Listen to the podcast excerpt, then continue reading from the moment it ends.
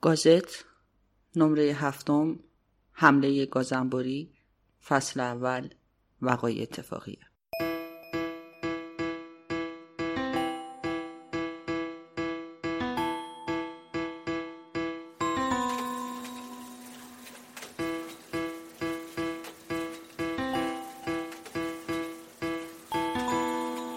انشالله عوض رو هم خدا و هم سایه خدا که خود هم باشن به شما خواهم داد.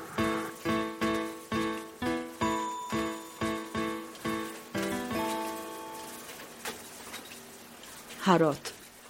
دل خراسان شهر تاک ها انگورهای صورتی شهر زمزمه های خاج عبدالله انصاری و کلمات دیوانه جامی که ز به سینه کماتشی که نزد زبان کماتشا حکومت قاجار چند بار سر این شهر جنگید اما هر بار هم ازش دست کشید. اما قصه حمله ناصرالدین شاه به قول بهروز وسوق توی گوزنها قاطی هم داره. اونم ماجرای میرزا هاشم نوری پروین خانوم و جیمز موریه که توی نمره قبلی منبع آگاه تعریفش کردم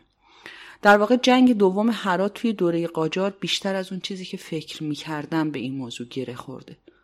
راستی یادم رفت. به گازت خوش اومدید.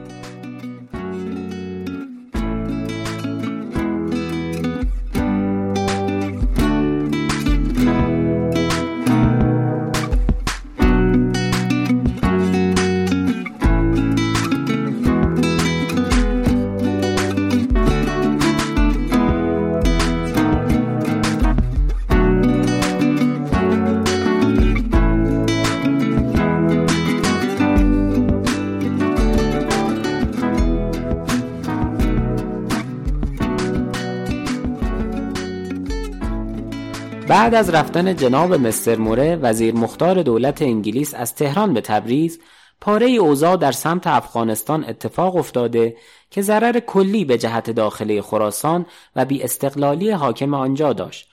بر اولیای دولت لازم شد که از برای حفظ انضباط حکومت قندهار و هرات چنان که موافق قرارداد سابق خودشان بود تدابیر لازمه به کار برند که همرفع آن فتنه ها و قائله ها بشود و هم این دو ولایت به حالت حکومت علاهده برقرار بماند. بی مداخله احدی.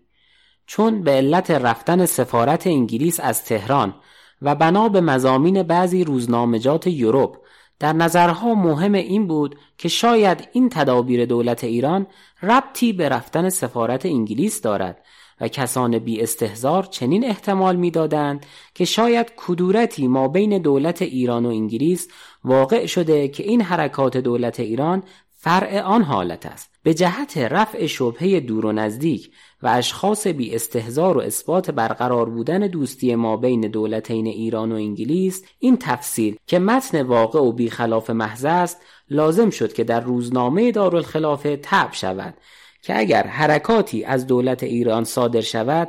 بدانند که محض دفاع و دفع شر و فتنه و نظم داخلی این دولت است نه مبادرت در امر جدید. و هیچ خلاف دوستی با دولت انگلیس در نظر نخواهد بود. و آن این است که قرار دولت ایران این بود سرداران و حکام هرات و قندهار و کابل و عموم افغانستان هر یک در ولایات محل حکومت خود بوده به دیگری دست درازی و اذیت و آزار نرسانند که این معنی موجب تأمین معابر و مسالک و کسرت تجارت و امنیت آن حدود و موجب نظم کامل در حدود خراسان بشود. تا این اوقات که مرحوم سردار کهندل خان سردار قندهار دار دنیا را بدرود کرده به سرای آخرت قرار گرفت. به جهت ریاست و حکومت آنجا فیما بین اخوان و اولاد او فل جمله خشونتی ظاهر شده اولیای دولت منظور داشتند به جهت بستگی کامل که مرحوم مزبور به دولت علیه داشت برای تسلیت آنها و رفع ماده خشونت و اصلاح در میان آنها آدمی معمور و روانه نمایند که در این بین امیر دوست محمد خان خبر وفات سردار کهندل خان و اقتشاش حرات را شنیده فرصت یافته و به بهانه تعذیت و اصلاح فیما بین آنها خود را به قندهار رسانیده آنها هم بیخبر از مکنون و منظور او بودند. چنان دانستند که محض دلسوزی و مهربانی و اخوت است. باز زود معاودت خواهد نمود او را اکرام و استقبال نمودند. لاکن امیر دوست محمد خان البته آنچه از نوشتجات افغانستان مستفاد می‌شد با قشون و استعداد زیاده از حد قدرت او که همیشه مشاهده می‌شد آمده. لد الورود به جمیع دروازه ها قشون خود را گذاشته در مقام تصاحب قندهار برآمده و اخوان و اولاد و کسان مرحوم سردار کهندل خان را بی دخل و بری نموده متواری ساخت و هر یک به طرفی رفته در جایی سکنا گرفتند و اولاد و اخوان مرحوم سردار کهندل خان از قبیل سردار رحم تا به حال به این بحران از زاویه دید خود سیاستمداران نگاه کردین؟ من این بار نگاه کردم و راستش دلم نخواست جای ناصرالدین شاه باشم. از یه طرف با یه سفیر چموش و بدقلق طرفی که کارمند رسمی دربارت و از اون بدتر با جناقت رو قر زده و شایعات رابطش با خواهرزنت حالا ورد زبون آدم ها از زنان حرمسرا تا مردم کوچه و بازاره و از یه طرف دوباره پای حرات در میونه و شاید می‌خوای آبروی پدر و پدر بزرگت رو بخری می‌خوای حرات رو برگردونی و بالاخره خودت رو نشون بدی. اما به قول علی حاتمی امه جان ملکه شوخی نداره. حرات براش حکم دروازه هند عزیزش رو داره و اون حواسش هست که روسیه چطور داره خودش رو به در و دیوار میکوبه که دستش به مستعمرات بریتانیا برسه.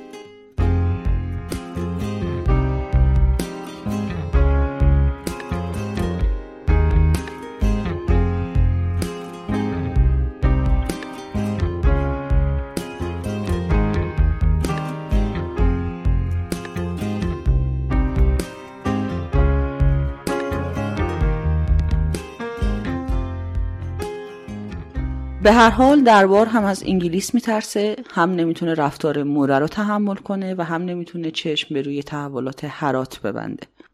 خبر رسیده دوست محمد خان متحد قدیمی ایران که البته دستش حالا با انگلیسی ها توی یک کاسه است داره دورو بر حرات میچرخه. دولت ایران نگران میشه. حسام السلطنه حاکم خراسان رو راهی می‌کنه و اون حرات رو فتح می‌کنه. دوست محمد خان حاکم کابل هم وقتی که می‌بینه این اتفاق افتاده از وسط راه بر میگرده و دست دوستی به سوی ایران دراز می‌کنه. همینطور که وقای اتفاقیه رو ورق می‌زنی به خبر پناهنده شدن سلطان علی خان مزفر و دوله پسر کهندل خان حاکم قندهار به ایران برمیخوری که پیرو همین اتفاقات به ایران اومده. اما انعکاس روابط خوب دولت ایران با دو تا کشور دیگه یعنی روسیه و فرانسه و نمایش اون توی روزنامه نکته ایه که توی مرور روزنامه توجهت رو به خودش جلب می‌کنه. توی شماره 275 در یک خبر مفصل یک گزارش خیلی خیلی مفصل درباره روابط بسیار خوب ایران و فرانسه و تقدیم نشان لژیون دونور از سوی موسی و بوره سفیر این کشور به ناصرالدین شاه منتشر شده. ده شماره بعد یعنی نمره 295 خبر اول مربوط به تقدیم نشان عقاب از سوی امپراتور روس به ناصرالدین شاه صدر اعظم و نظام الملک که به قول نویسنده گزارش مکلل به الماس و از اجمله نشانهای بزرگ آن دولت و غالبا مقصوص دودمان سلطنت است. همه چیز در اوجه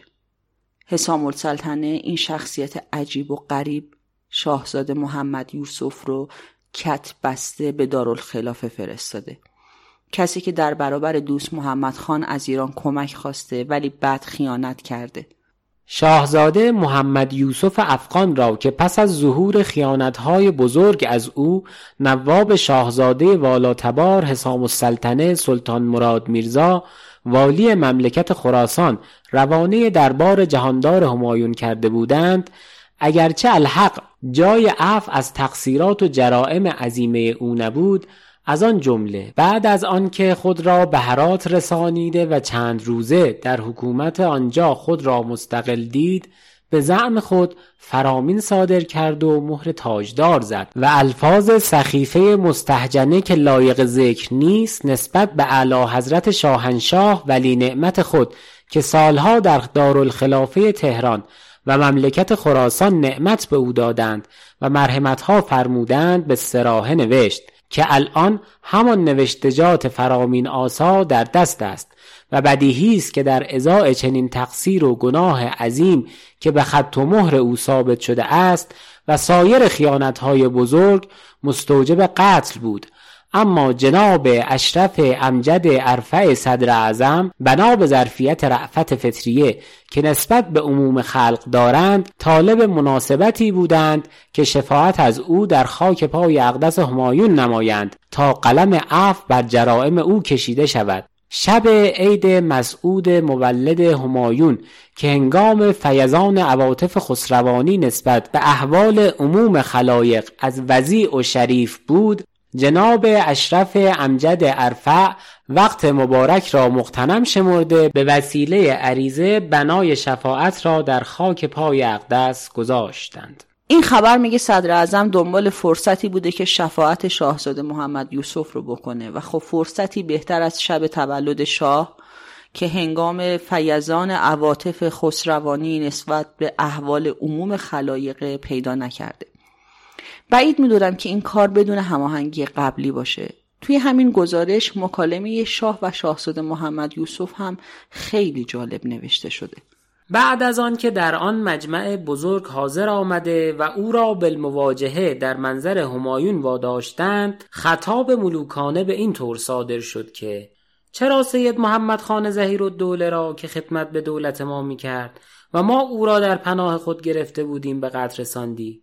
در جواب معروض داشت که او را حقوق نعمت و مرحمتهای شاهنشاه گرفت و سزای اعمال خلاف و جزای خیانتهای خود را دید. سید محمد خان همان است که جمعیت از افغانها تهیه کرده به تاخت قاینات ملک این دولت فرستاد و با خان خیوه اتفاق نموده و آدم به کمک او فرستاد و در عوض احسانهای پادشاهی دست به انواع خیانت زد. این بود که خود گرفتار شد. بعد سرکار اعلی حضرت اقدس همایون خطاب فرمودند که در اوایل ورود خود به هرات عریضه به اولیای دولت نوشتی و استمداد کردی و قشون برای دفع امیر دوست محمد خان خواستی. ما نیز محض ملاحظه احوال تو که به احسان و نعمت ما عمری گذرانیده حقیقتا تو هم در پناه دولت ما بودی. و دفع امیر دوست محمد خان و حفظ استقلال حکومت هرات که بر ما لازم بود بر حسب استدعای تو قشون فرستادیم. چرا عوض خدمت یاقیگری نمودی و عوض مهمان نوازی مهمان کشی کردی؟ به عرض رسانید که عریزه را من و سایر رؤسا و اعیان افغان و هرات عرض کردیم. چون آنها به واسطه اقوای امیر دوست محمد خان از من برگشتند و مخالفت کردند من به تنهایی نتوانستم که از عهده خدمت برایم. مرا مخالفین مجبور بر مخالفت کردند. مختار در این عمل نبودم. وسط این مکالمه یک اتفاق دیگه هم میافته. شاهزاده محمد یوسف می‌خواد به دسیسه و توطعه انگلیس ها هم اشاره کنه و بگه کل ماجرا مربوط میشه به برنامه هایی که انگلیسی ها ریختن. اما شاه که از اون طرف با ماجرای موری و پروین خانم و میرزا هاشم دست به گریبانه کماکان نمی‌خواد بیشتر از این لاعقل بریتانیا رو از دست خودش عصبانی کنه. به خاطر همین صحبت شاهزاده رو قطع می‌کنه و گزارش نویس هم خیلی خلاصه و مفید از روی اینجای مکالمه میپره و باید اعتراف کنم اون لحن اتاب شاهانه رو خیلی خوب در آورده و خواست در این اسنا اسمی هم از دولتهای بزرگ به میان آورد و ایشان را منصوب به پاره نسبتها نماید و دخیل در این معاملات کند. که سرکار اعلی حضرت شاهنشاهی این رشته عرایز او را خوش نداشتند و شایسته نشمردند و سبک کلام و فرمایش های ملوکانه را از این رشته منصرف فرمودند و از خیانت های بین و آشکار او تعداد و او را در ازای آنها مستوجب سیاست دیدند که در این اسنا جناب اشرف امجد بست تمام بر بساط شفاعت داده شمول عفو ملوکانه را در هر حال مستدعی شدند و عرض کردند که اگرچه تقصیرات شاهزاده محمد یوسف بزرگ است اما کرم و بخشش خسروانه بزرگتر است و این اول گذشتی و بخششی نیست که از مکارم رأی مرحمت پیرای خسروانه بر احوال مجرمین و مقصرین شامل شده باشد. این یک مجرم و آسی نیز اگر در عدید آنها محسوب شود از کرم خسروانه بعید و بدی نخواهد بود. سرکار اقدس اعلی نظر به الهاه و مبالغه جناب اشرف امجد و عرایز با اثر ایشان زیل گذشت بر جرایم او کشیدند و به عفو ملوکانه مقرون فرمودند.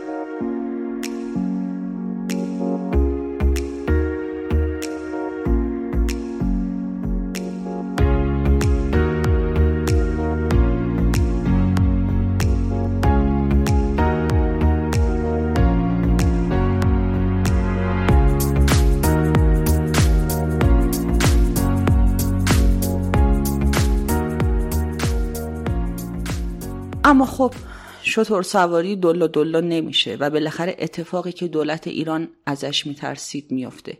سواد کشتی های انگلیسی میفته روی آبهای خلیج فارس و شایعه جنگ همه جا رو پر می‌کنه. حالا خوب اون موقع دلار نبوده که هی بالا پایین بکشه. اشتهارنامه. از قراری که در السنه و افهاه مذکور است یک فروند کشتی جنگی دولت بهیه انگلیس در تاریخ شهر محرم الحرام نه روزه از منبای وارد خلیج فارس شده و نیز در السنه و افهاه مذکور است که به قدر پانزده شانزده الا 20 فروند دیگر هر کدام مشتمل بر 300 400 نفر سرباز از آتشی و بادی معین و در تهیه بوده است که متعاقب آن روانه شوند. اگرچه صحت و سقم این خبر و آمدن کشتی بر خلاف عادت که موهم خیال بد باشد و آمدن کشتی های دیگر هنوز بر روزنامه نگار معلوم نیست سهل است یقین حاصل است چنین خبری با کمال اتحاد دو دولت نخواهد شد. اما آنچه روزنامه نگار استنباط نموده است اولیای دولت علیه ایران دوستی قدیمی این دولت را با دولت انگلیس و میثاق و خوشعهدی اولیای دولت انگلیس را زیاده بر آن می‌دانند که در مقام عهدشکنی با دولت علیه ایران برایند و سهل است به قدری وسوق بر حسن نیت خودشان و کمال انصاف و فراست اولیای آن دولت دارند که اگر بر فرض از این کشتی ها چنان که مشهور است داخل خلیج فارس هم بشود حمل بر دشمنی و خصومت نمی نمایند و به مقام استکشاف از منظورات اولیای آن دولت برمی آیند تا سبب و جهت واقعی را معلوم سازند و تا می توانند البته امری را که منافی مودت قدیمه و دوستی گرانبها باشد که به سالها ما بین این دو دولت استقرار داشته است سبقت و مبادرت نخواهند کرد. اما آنچه روزنامه نویس از اهالی ملت و مملکت مسموع می نماید و از وجنات احوال آنها دریافت می کند بعد از آنکه واقعا محقق شود که دولت انگلیس به سعایت سائیان و به حرف معمورین خود و مردمان با قرض از حفظ مواسیق دوستی با دولت علیه ایران صرف نظر کرده و با اینکه از این طرف رفتاری برخلاف حق به هیچ وجه واقع نشده است باز اولیای آن دولت خواسته باشند به عکس منظورات دولت علیه ایران مبادرت بر امری نمایند که منافی دوستی و یک جهدی چندین ساله باشد آن وقت ملت و رعیت ایران که به دین اسلام متدین و به صفت غیرت متصفند در کمال افسوس لابد و ملجع خواهند شد که در مقابل رفتار ایشان متوکلا علی الله در مقام حفظ شعن و ناموس سلطنت و ارز و ناموس حفظ دین مبین خودشان بروند. این اعلان رسمی دولتی که توی روزنامه وقایع اتفاقی منتشر شده. روزنامه نگار از قول خودش نوشته که دربار ایران روی خوش عهدی انگلیسی ها بیش از اون حساب کرده که باور کنه در مقام عهد شکنی بر اومدن و حتی اگر این کشتی ها واقعا وارد خلیج فارس شده باشن به قصد جنگ حضور اونها رو حمله بر دشمنی و خصومت نمی کنن و تا بهشون مسجل نشه قضاوتی ندارن. اما بر این هم تاکید می‌کنه که به هر حال اگر نیت جنگ باشه اون وقت ملت و رعیت ایران در کمال افسوس شوخی ندارند فاصله یک بیانیه یا به قول خودشون اشتهارنامه دیگه هم توی همون شماره منتشر شده که توش ماجرای فرار آلیجاه با لیوز دولت انگلیس یا کاردار سفارت انگلیس در بوشهر نقل شده که با لباس مبدل می‌خواسته فرار کنه. روزنامه میگه ما نمی‌دونیم علت این رفتار چیه و چرا اون خودش رو به این صورت به بی احترامی انداخته. توی شماره 301 هم اعلام رسمی شده که حالا دیگه هرات مثل یکی از بلاد ممالک محروس است. اما در این حال نوشته شده و اولیای دولت علیه ایران چون قطع و یقین داشتند که اگر هرات را قشون این دولت محصور نمی داشتند و لمحه قفلت می نمودند سرتیب ایساخان فورا شهر را به دست امیر دوست محمد خان تسلیم می کرد این بود که نمی توانستند چشم از سر هرات بردارند و لابد بودند که قشون خود را به این طورها در آنجا داشته باشند تا خاک هرات از تصرف غیر محفوظ باشد. و خلالی در بنای استقلال آن ملک روی ندهد ولی اولیای دولت علیه ایران نمی‌دانند که دولت انگلیس به چه ملاحظه از این معنی واضح و آشکار صرف نظر کرده در سر این عمل حق بهانه جویی با دولت ایران می نمایند.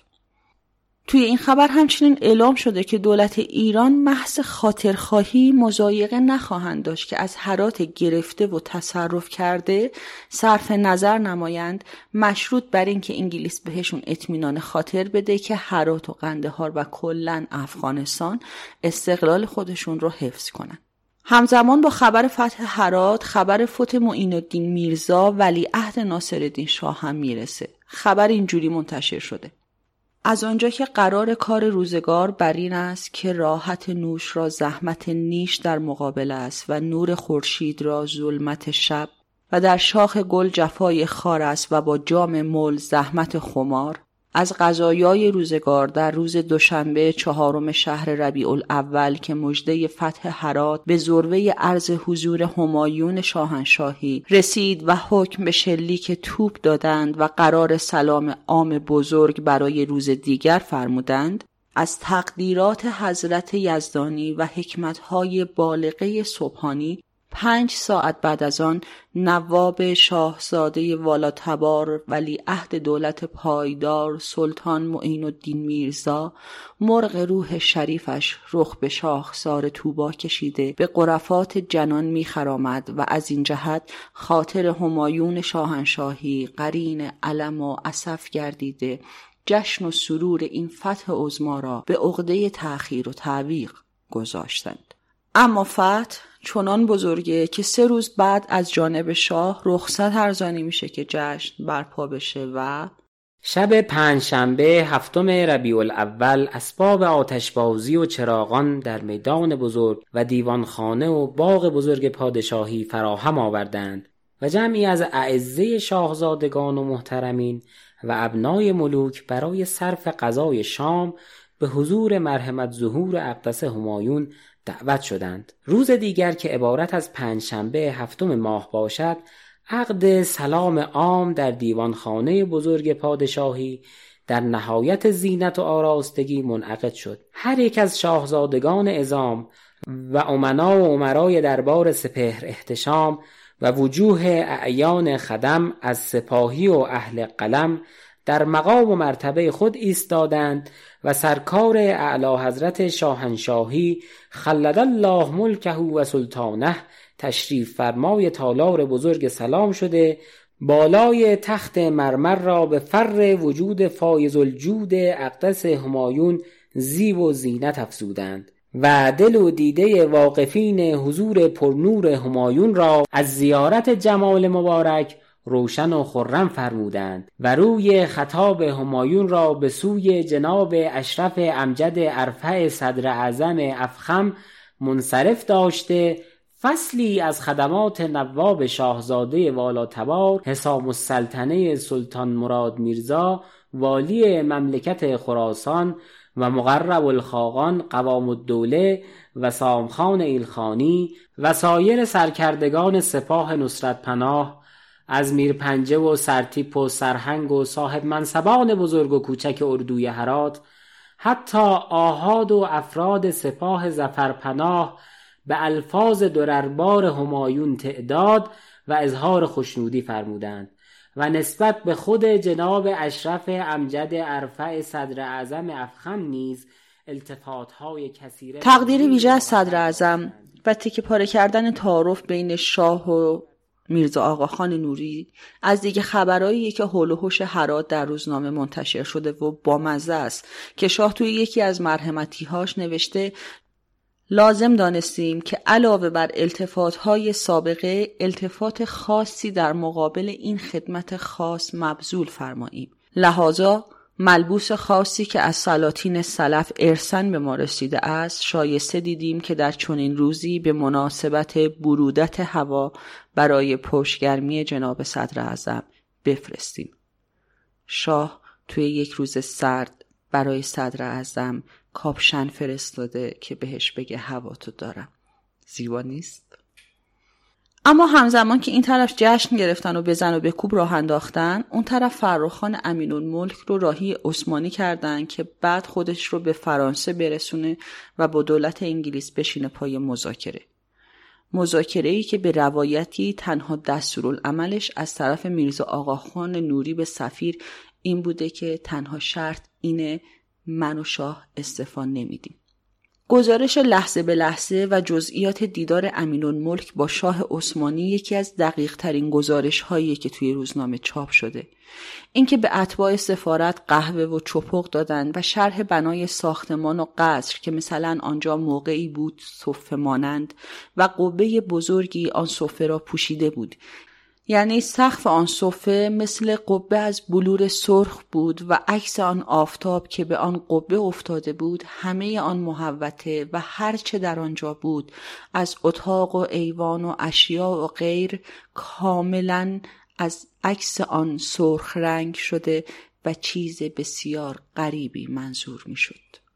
این ماجرا رو تا همینجا داشته باشید تا نمره بعدی که استثناعا باز هم من خواهم بود و دو هفته دیگه در میاد. چون این رشته سر دراز داره. تازه ماجرای موره و سرنوشت خودش و میرزا هاشم هم هست که هم توی روزنامه بهش مدام اشاره شده هم توی منابع تاریخی در موردش زیاد نوشته شده. خوبی خوندن تاریخ از طریق روزنامه اینه که قشنگ می‌بینی چطور یه خبر کوچیک مثل یه گوله برف هی بزرگ و بزرگتر میشه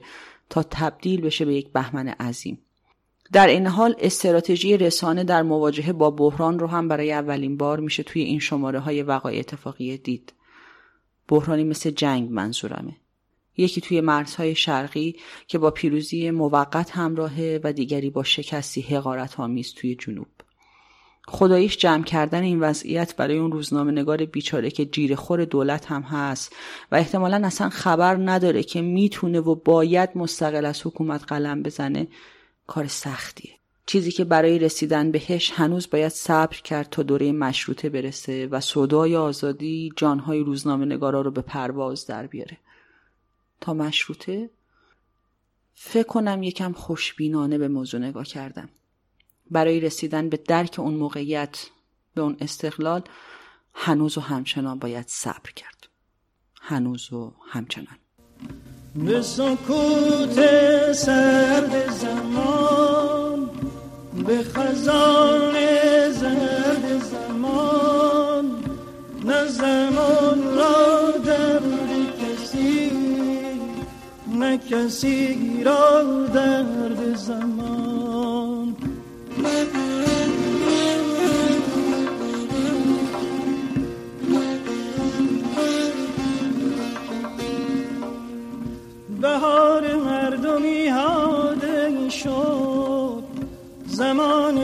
مهربانی تی شد آه از این دم سردی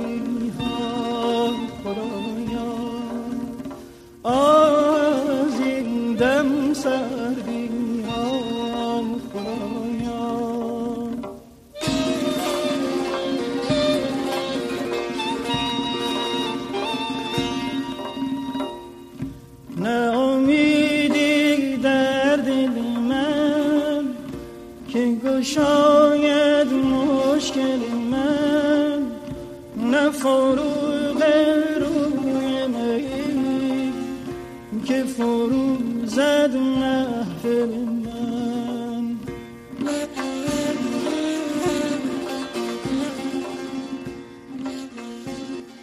چیزی که شنیدید نمره هفتم پادکست گازت از فصل اول روزنامه وقایع اتفاقیه بود. گازت رو من الهه خسروی یگانه و صادق روحانی تهیه می‌کنیم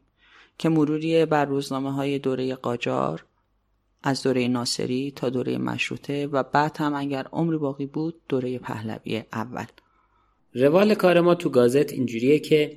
تو نمره های فرد الهه به متن اصلی روزنامه می‌پردازه و داستانها رو از اونجا روایت می‌کنه. و من در نمره های زوج به آدم ها، شخصیت ها و موضوعاتی که مربوط به اون نمره فرده می‌پردازم. اما این نمره همونجوری که توی متن اصلی هم اومده بود یک استثناست یعنی نمره بعدیمون هم الهه میاد و دوباره متن روزنامه رو می‌خونه چرا که این دو نمره به هم پیوستن. طبق معمول تشکر می‌کنم از سحر سخایی عزیز که تیتراژ آغاز و پایانمون رو طراحی کرد و همچنین حمید رضا رفت نجات که لوگو و کاور آرتمون رو طراحی کرد. گازت رو دوست داشته باشید و به دیگران هم معرفی کنید. قربون